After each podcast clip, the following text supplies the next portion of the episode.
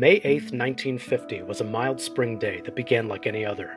For brothers Emil and Viggo Højgaard, it meant another Monday of backbreaking work at the Bjældskovdal peat bog, seven and a half miles or 12 kilometers west of the town of Silkeborg, Denmark. In those days, peat, a sort of muddy material comprised of dead plants, was used as a household heating alternative to coal or firewood and was highly sought after as a result.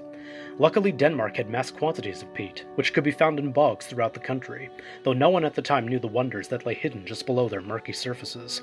After digging in an area just 200 feet, 60 meters away from solid ground, the brothers happened upon a body under 8 feet 2 inches, 2.5 meters of peat. Much to their shock and horror, it appeared to be fresh, so much so that the skin was still intact, and the pair felt that they had a recent murder victim on their hands. The corpse was male and had been placed in the fetal position. The recent disappearance of a boy in the Danish capital of Copenhagen caused the brothers to fear that they had, in fact, stumbled upon his body. Little did they know at the time how wrong they were. He wore a sheepskin and wool cap on his head and a leather belt around his waist. Aside from that, he was completely naked. Most sinister of all, however, was a rope that had been tightly fastened around his neck. Needless to say, the local authorities were notified and came to investigate the matter.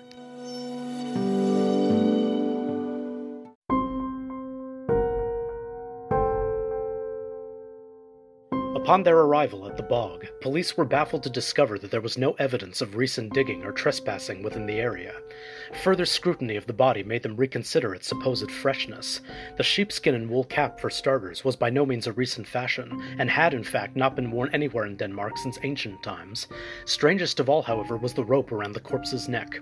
Indeed, it had been what killed him, but who could have done such a thing and why? Sensing that the body was something far older, the authorities in turn turned it over to the local museum, the experts of whom would provide the Danish public, as well as the rest of the world, a more definitive answer.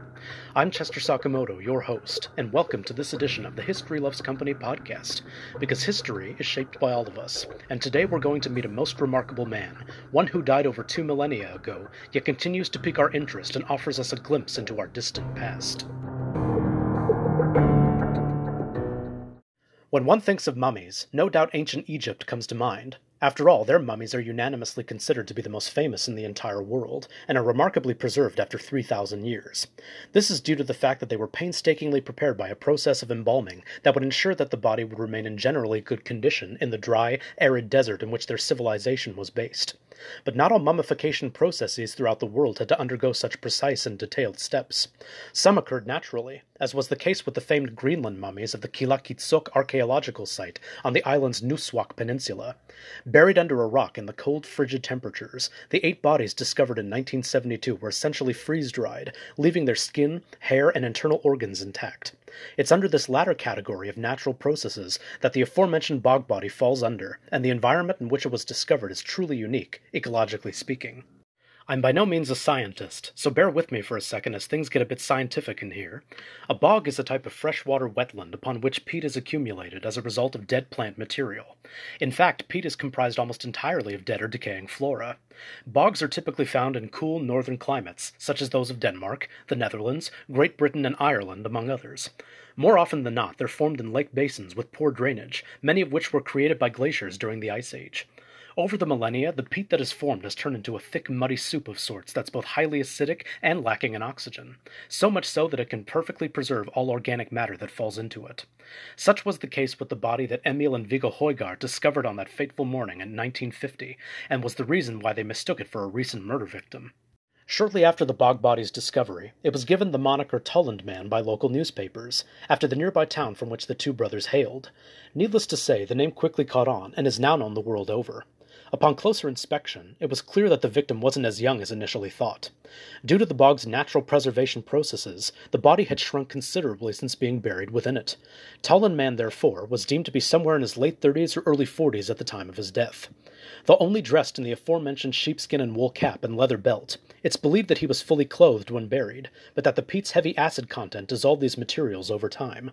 His hair was cut short and cropped so close to his head that it was almost entirely hidden within that selfsame cap. There was slight stubble, too, about 0.039 inches, or 1 millimeter in length, on his upper lip and chin, suggesting that he was often clean shaven, but hadn't shaved on the day of his passing. But strangest and most sinister of all was that animal hide noose tied tightly around his neck, but we'll get to that shortly. The Silkeborg Museum's first order of business was to conduct a radiocarbon dating test to determine when exactly the corpse had been buried. Because such conservation techniques weren't as advanced then as they are now, this would mean overexposure to the elements, the likes of which could damage or even destroy the delicate remains.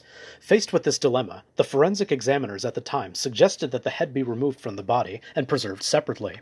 After much deliberation, a decision was reached, and the head was severed and put into safe storage, while the rest of the body stayed unpreserved. So it was that the team set to work. The various tests carried out on Tollund Man revealed some startling information about him, bringing his story to life after over two millennia. The radiocarbon dating showed that he had died sometime between 405 and 380 BC, in a period of North European and Scandinavian history now referred to as the pre Roman Iron Age. In addition, an isotope test provided further details of his travels and whereabouts up to a year prior to his death.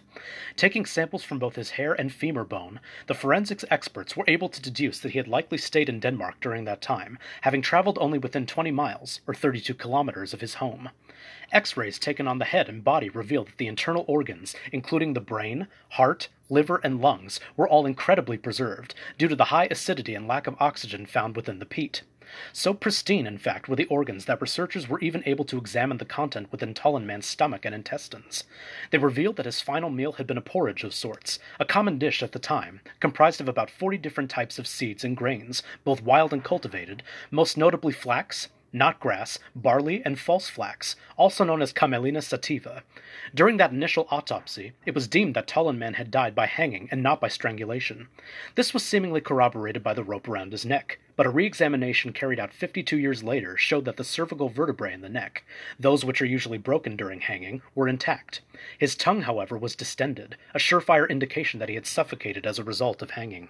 But the biggest question surrounding Tollund Man remains why was he hanged in the first place? Was he a convicted criminal, shunned by the society in which he was living, and sentenced to hang for his crimes? Or was he, even more chillingly, murdered in cold blood, hung from a tree by bandits or robbers when he refused to relinquish his possessions? I'm happy to report that neither historians nor archaeologists believe that it was either one of these two circumstances, though the generally accepted theory is still somewhat troubling, but makes sense given the time period in which Tollund Man lived. Based upon the evidence, it's believed that this particular bog body was the unfortunate victim of a human sacrifice, a common practice in the pre Roman Iron Age societies of Northern Europe and Scandinavia. In those days, natural occurrences, floods, droughts, blizzards, lunar and solar eclipses, even sunshine, were all thought to be the work of the gods.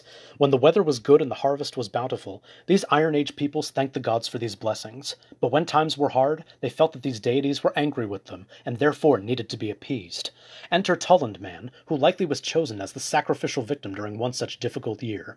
He was offered a final meal, the aforementioned porridge of seeds and grains, hanged from a tree until dead, and ceremoniously buried in the bog in the hopes that the gods would curb their rage. But why of all people was he chosen? How were the human sacrifices selected in these ancient rites? The truth of the matter is that we cannot say for sure, at least not at this time. While the concept of human sacrifice is reprehensible and barbaric to us, it unfortunately wasn't uncommon in pre Roman Iron Age Danish society, and was, in fact, a decidedly ordinary practice in several ancient cultures. Think of the Mayans in Mesoamerica. While he knew of the fate that awaited him, it's unlikely that he'd ever even considered that his remains would one day be studied in depth, and that he'd become the one link connecting us with our archaic past. What separates Tollund Man from other bog bodies is the level of natural preservation he underwent. He truly is remarkable in that he's easily the best preserved of them all, at least at this time. He offers us a glimpse not only into a distant culture from which we've been removed for some time, but also a fascinating study of human history and the ways early complex societies operated. Perhaps there are other, even better preserved bodies waiting to be found on the Bjældskovdal peat bog and others throughout Europe, ones whose stories are waiting to be retold after several generations and millennia.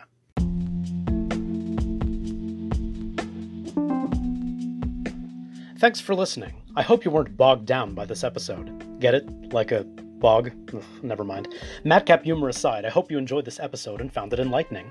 I've some neat and interesting topics lined up in the coming weeks, so be sure to stay tuned. You can find my podcast on all streaming platforms or by visiting anchor.fm slash historylovescompany. You can also support me in my work by clicking the support button while there, which will redirect you to three monthly support plans that fit any budget or monetary situation, especially in these trying times. Listening and sharing also help me in big ways, so please do so wherever you get your podcasts. Join me again next week as we explore Korea's ancient indigenous religion, right here on the History Loves Company podcast, because history is shaped by all of us. This is Chester Sakamoto signing off. See you next time.